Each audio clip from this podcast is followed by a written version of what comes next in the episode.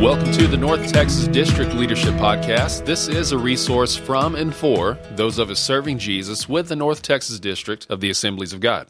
Hope all is well for you and yours today. Hope you're finding joy in serving Jesus and his cause. And so, in this fellowship that we're all a part of in the North Texas District, if you've ever been to really any district event, if you've ever been to anything sort of larger picture um, out of your church, even in section, I'm sure you've heard the term Target 1000. And this is really the hairy, audacious goal, the mountaintop for the district that we want to see a healthy church in every community. And honestly, and I'm here today again with uh, our church planting and development director, Mike Harper. Hello, Mike. Hello. Good to be here. So we, our former superintendent Rick DuBose always said this: we realize it'll take more than a thousand churches to uh, get a healthy church in every North Texas district community, but uh, I think a thousand's big enough to start with. What yeah, do you think? I do too. It's a daunting task. And so last week you sort of said where we were. You said we're around 650 right Correct. now. Right, at, right at 650. And so if we're going to get to target 1,000, church planting is going to be a big part of that, isn't it? It's the only way we're going to get there. So last week you focused us on uh, breaking the 200 barrier. So that would be hopefully a valuable contribution to churches during in a common growth season barrier of 200. But today we're going to talk about what this other major part of it will be, not revitalization and growth, but just starting new and starting from scratch. What does this part of your of job look like? Church planting director. What is a day when you're focused in that vein? What does it look like for you? That's a great question. I, I think probably the vast majority of my time and effort is trying to identify, connect, recruit, train, encourage people who God is already dealing with their heart somewhere, somehow, about a transition and the possibility of planting a church. And so I having a, I have conversations, breakfast, lunches, and dinners all the time with people who are saying, I don't know if it's today, six months, a year, five years down the road, but talk to me about the the kind of a person that is successful at planning a church. And so you've done this. Yep. You've planted, Planted churches twice. yourself. And how, whenever you were looking, going that direction, why planting and not assuming leadership of an open church? What sort of things were going through your mind then that um, how God took you this direction of, I want you to go start something with no people, with no resources, no building, because that's a big decision. But how did you make that decision? I think there were two driving factors that contributed to that. First, I had uh, connected with a pastor who was very uh, vision oriented about planting churches, and he had kind of cast that vision as part of the DNA of that house. We were going to be a multiplying church. And as I spent time with him, there were two big factors that I think he kind of drilled into my psyche and into my soul and my spirit. The, the, first was just the command of Matthew 16, 18. Jesus says, I will build my church. And this idea is that it is something that is continually being built, not that, not that it's just already built. Yeah. So I will build, meaning that it's an ongoing, and so therefore part of this process is how do we deal with the guys that are already built the church, but this idea of what is God doing to build new churches? I think there were two factors that he really put into my heart. The first was this, that there's really nothing that advances the kingdom more than church planting. Now, I'm not talking about missions, and but I'm talking about that church plants really advance the kingdom. Uh, the statistic that he put into me and helped me realize is that within the first five to seven years of a normal church plant, they lead ten times more people to faith than a traditional church does in its next 10 years. So, this idea that the missional piece, which is a big part of who I am, wanting to fulfill this mission of Christ and being a part of the mission, that, that if I'm going to engage my effort, time, energy, I, I want to be at a place where it's going to help me reach more people to faith, for faith, because my primary gifting really is evangelism. That's probably when you boil me down to my raw uh, gift mix. It's really that issue of advancing the kingdom of God through evangelism. And so planting churches is the most effective way of reaching more people to Christ. Just like the statistic that says that most people get saved before the age of 18. That's why children's ministry is so very important. Youth ministry is so very important. That's why church planting is so very important because it leads more adults to Christ in those first five to seven years of their launch history than most churches do. The, the second thing that he really taught me is that church plants advance the kingdom of God long beyond uh, their existence as a church plant. Where this kind of factors into me is in Acts chapter 16, Paul goes in his what we call his second missionary journey, and Right. he plants he plants six churches on this six, this missionary journey. Now the reality is none of those churches are open today.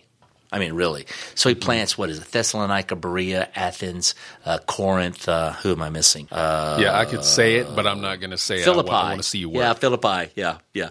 And Ephesus. So he plants all six of those churches. None of those are in existence today. But out of those four churches come letters that become four books of the Bible that are having an eternal impact upon the kingdom of God today. And I think what you see, what really motivated, motivated me to plant a church was that what God, the new methodologies that are happening in the world today tend to come out of this missional advancement piece, that front edge, cutting edge group that typically comes from that church planting world. And so Paul, Paul is impacting the kingdom of God through his church plants today through the scripture. And the, the church plants that we're experiencing today are going to have impact upon the kingdom moving forward as well. So I was kind of motivated by that cutting edge, being on that, that leading edge, that bleeding edge of advancement, and the idea of reaching more people for faith. So with church planting, so important, but not for not for everyone. No. By no means is it for everyone. And so one of the things that has developed, and this is, uh, I think, a product of our, I think, in a sense, advancements of analysis and even church history and denominational history of knowing people who have done it. And uh, are there some commonalities among those who flourish? Are there some commonalities among those who say, "Whoa, missed it, shouldn't have done that"? You know, that wasn't me. And so, whenever you're taking a potential planter through a process, you have an assessment Yep. that we're going to get into a little Right. bit today. So we are going to focus, uh, friends, on six characteristics, um, six primary characteristics of more of a potentially successful church planter. But Mike, tell us the context for these. Where does it come from?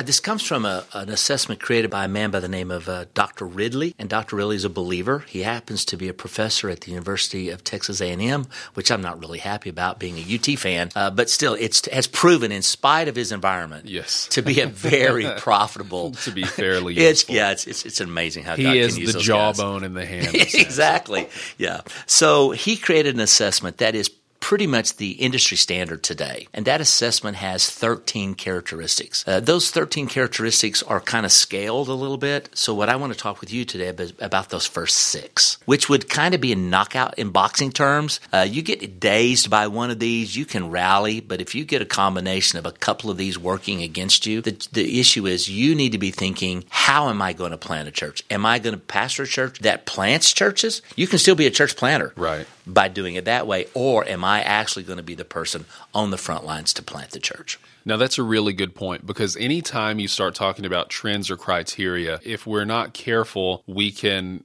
either grow too easily discouraged. Right. Well, gosh, I knew I couldn't Yeah. do it. Or we can get unnecessarily upset. How dare you put me in a box? Look at this. This is just another non spiritual Right. thing trying Right. to make the kingdom of God into some secular.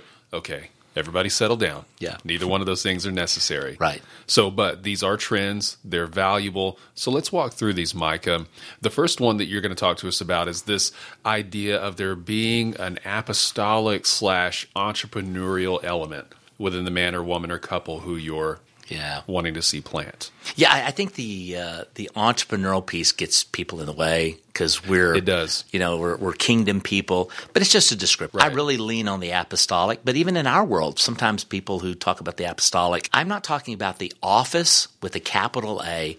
I'm more talking about the function with a lowercase a. To see something somewhere where something's not established. Correct. Yeah, they view they have an apostolic functionality to them, a perspective rather than an office. So for me, uh, what the entrepreneur as well as the apostolic person have in common is is exactly what you just described. They see opportunities where no one else does. Instead of a lack of resources. Correct.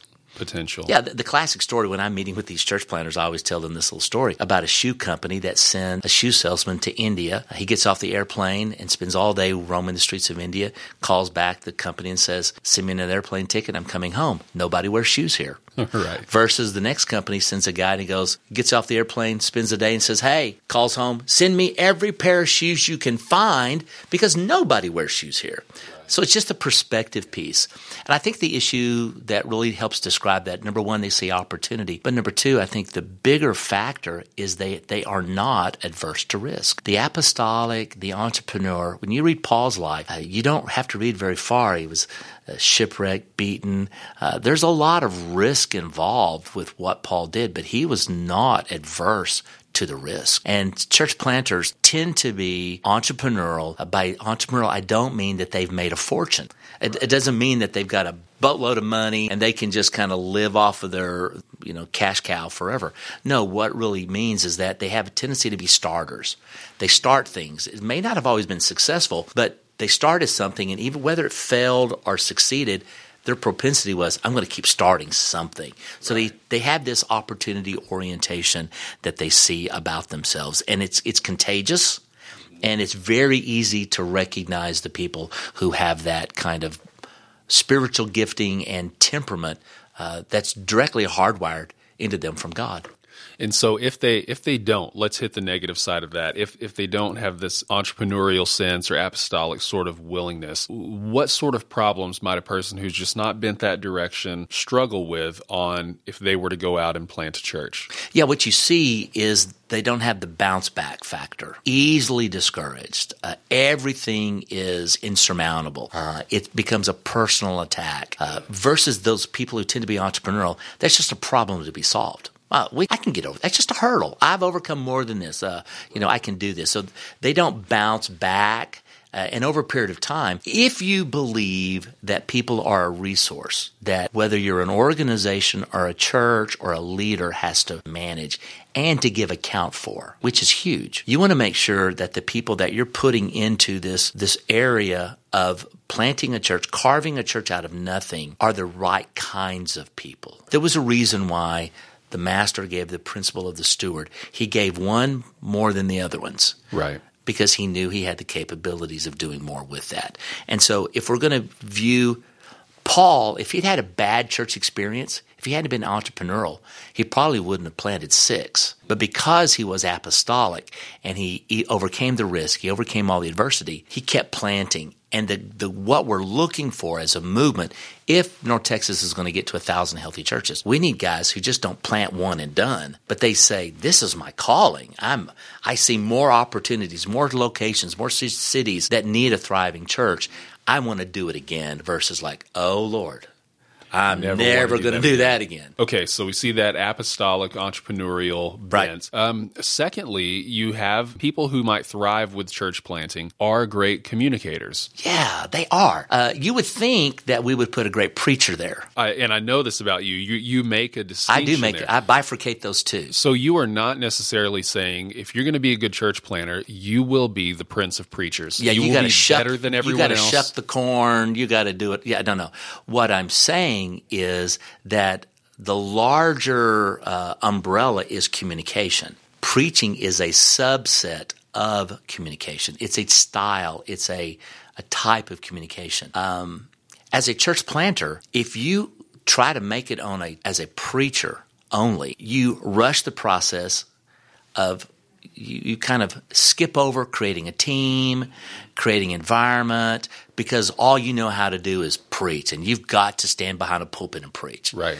Versus uh, being a great communicator. In church planting, the first six months to a year, depending on the model you use, it's sitting across the table like you and I are. Mm-hmm. And so being able to communicate with people effectively, not only publicly but privately is a is a hallmark that you see in most church planters. They are exceptional communicators. Uh, very few non-believers, the people that the church is really trying to reach, have preaching set on their dial in their podcast or the radio. It's an acquired taste. It's it's a communication style that you move into. But everyone loves great communication. Mm-hmm. It's the songs we listen to, the movies that we go to. We're drawn into someone's ability to lift us to another level through their communication. And so the overarching piece for effective church planters, now they're going to be good preachers, but what you find about them overarching is they're good whether it's in private or whether it's in a group setting as well. Right. You know who comes to mind as you're talking about this is Me. Uh, one of yes. No, you. no, no, So, joking. no, I'm playing. is a church planter in College Station, uh, Eli Stewart. Oh, uh, absolutely. I've, I've had the opportunity to observe this from knowing him so long. But that guy, he would fit the whole adage of he could sell ice to Yeah, someone absolutely. living in Alaska. Uh, he just has a way of, um, that sounds sneaky. What I'm saying is, Eli, if you listen to this, what I'm saying is Eli has a way of sitting with you, talking with you about what the Lord is doing, and making you want to be a part of it.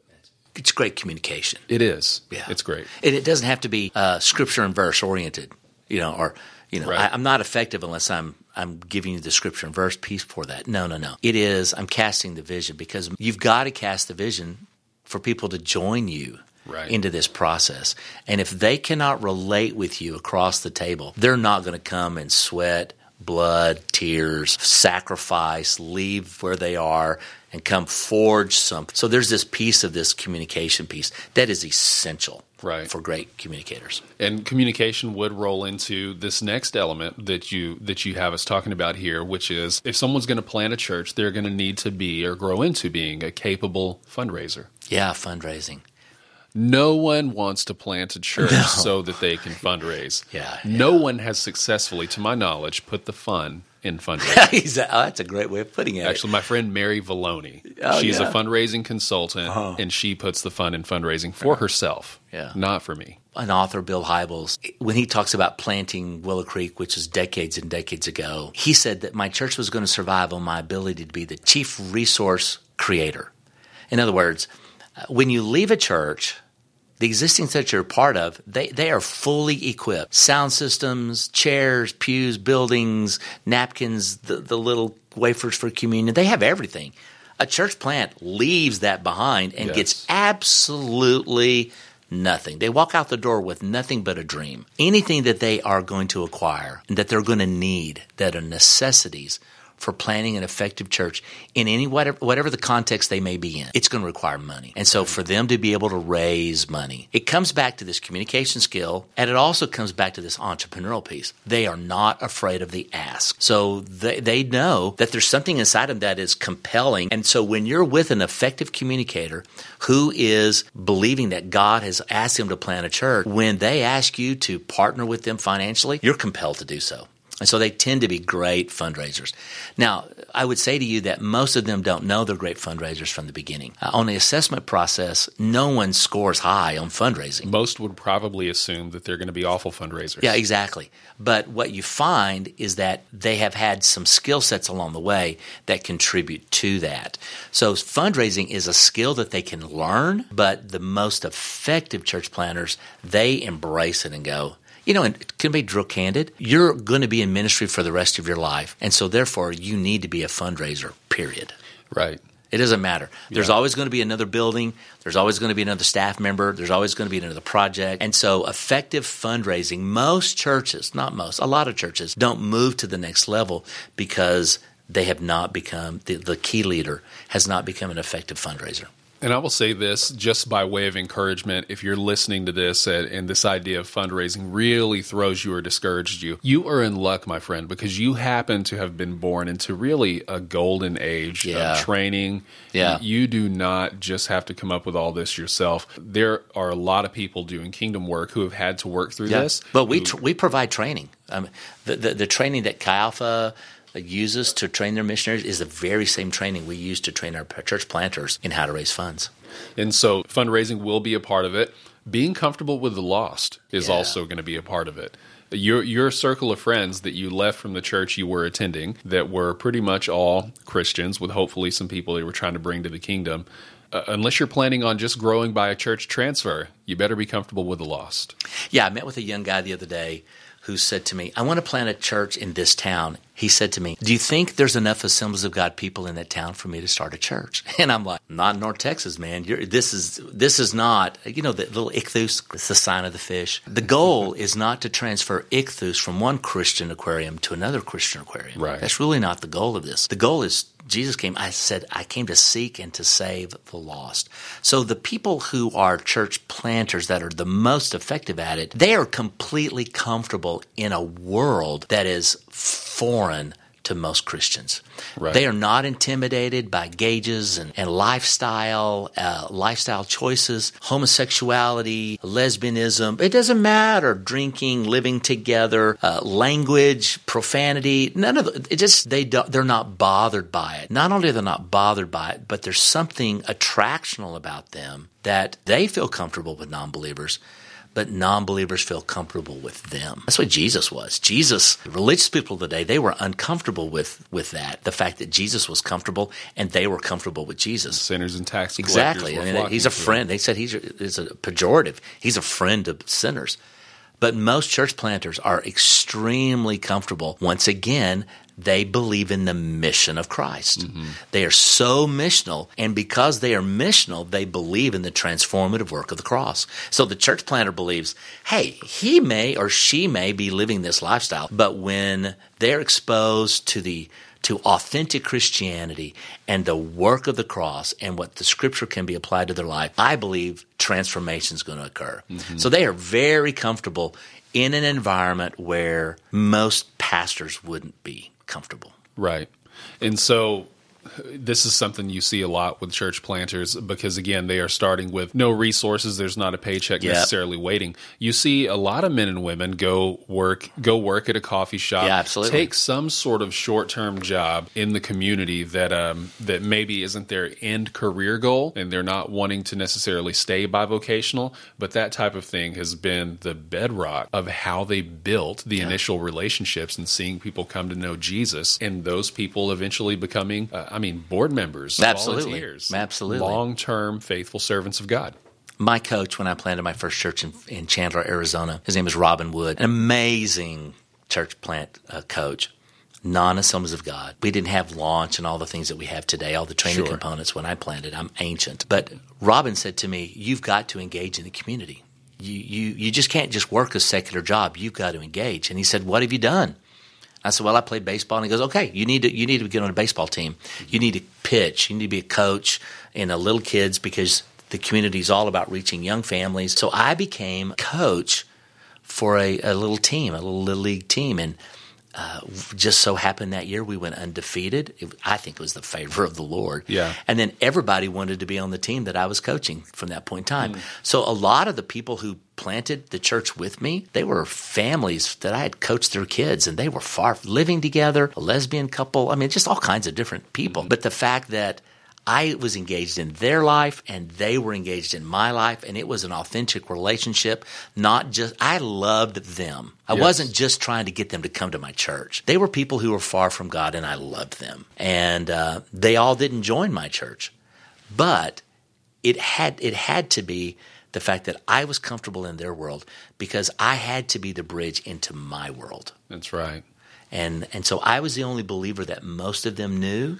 And so I represented what church could be and what church should be for those people. So they have to be very comfortable in that world. That's fantastic. So comfortable with the lost. And, Yep. Hmm? and let's wrap up on our last two. Uh, team builder. Oh yeah. So church planting seems by nature to be because it does come down to very often a man or a woman or a couple saying, God, I will do this. Like we will go there. But it doesn't have to stay that simple. No, I think it initially starts there.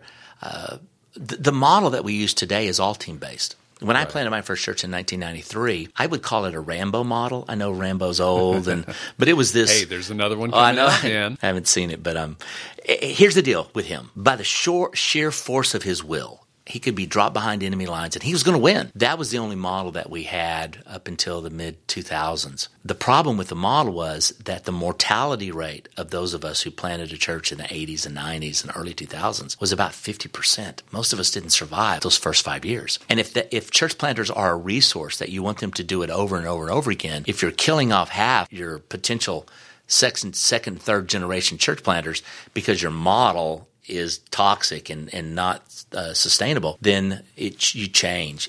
So the change has been, which fits this new culture, the millennial culture, everybody does everything inside of a team. So today, our success rate of surviving that first five to seven years, which in the 80s and 90s was very low. Today, we're 95, 97%. A lot of, we train so much better today than we did Right. but we understand the nature of the beast. We focused on Paul, but the reality was Paul took a crew with him everywhere he went. Right. And in the 90s, we just focused on Paul. You just got to be this entrepreneurial, apostolic kind of guy. You're going to go out there and face the battle and be David and kill a Goliath yourself. But we inadvertently left out Paul, Timothy, and Barnabas and all the guys who traveled with him. Right. And today, we're much more cognizant that the body of Christ functions together when we work together as a body. Yes, we need a leader, but we also need those surrounding gifts around them.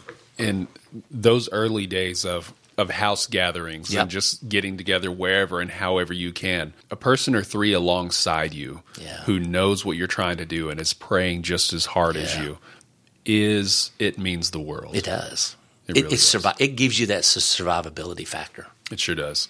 So, apostolic, apostolic bent, great communicator, capable fundraiser, need to be comfortable with the loss, need to be able to build a team, and then uh, the last one we're going to hit on today, and I, I believe in this so much, Mike, is spousal support. Yeah. You have to. My mentor Gerald Brooks always said. He said, "Your calling determines if you'll do ministry, but your spouse will determine how well and will determine how long. Yeah. Nobody can make it forever with someone who they're married to, but wants to leave ministry at the nine to five. Your spouse either, energizes or neutralizes your ministry. And I think often when we think about spousal support, we think my wife or my spouse works to support me.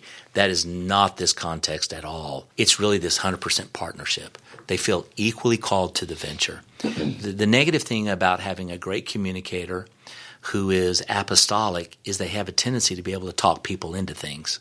Mm-hmm. It'd be pretty easy for a person who loves their spouse, who feels called to this, to just kind of tag along. Well, I'm just Right. going along for the ride. But in church planting, what we realize is that because you are pushing back the forces of darkness, you're charging the gates of hell, you tend to be whoever is the weakest party there gets that first spiritual attack. Mm-hmm. So it's not uncommon for us to see a church planter that their wife suddenly has uh, an illness that comes out of nowhere.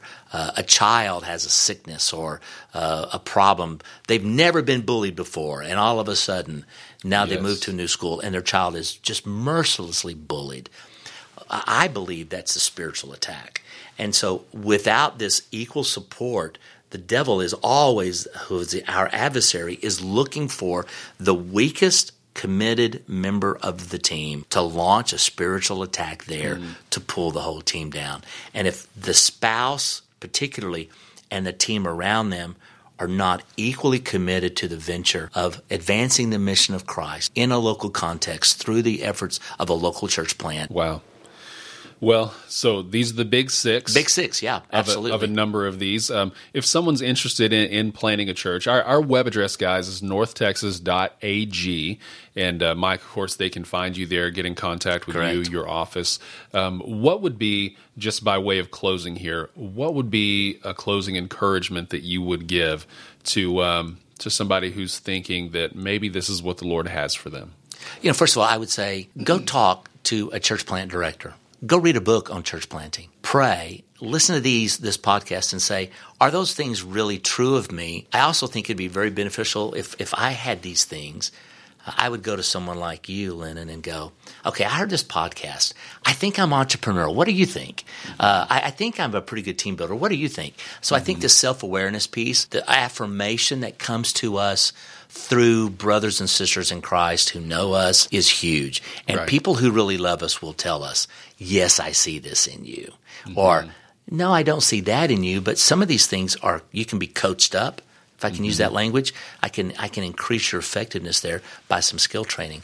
So I would say, talk to someone who's done it. Number two, join a team. Number three, talk to friends and say, do you see these qualities inside of me? That's great. Well, friends, thank you for being with us today and giving this a listen. Um, share this with somebody who you think it might be relevant to. And uh, we want to say this whether you're in Mahia, Mason, or any other part of the North Texas District or God's wide world, uh, thank you for listening, and we hope you have another great week serving Jesus and his bride, the local church.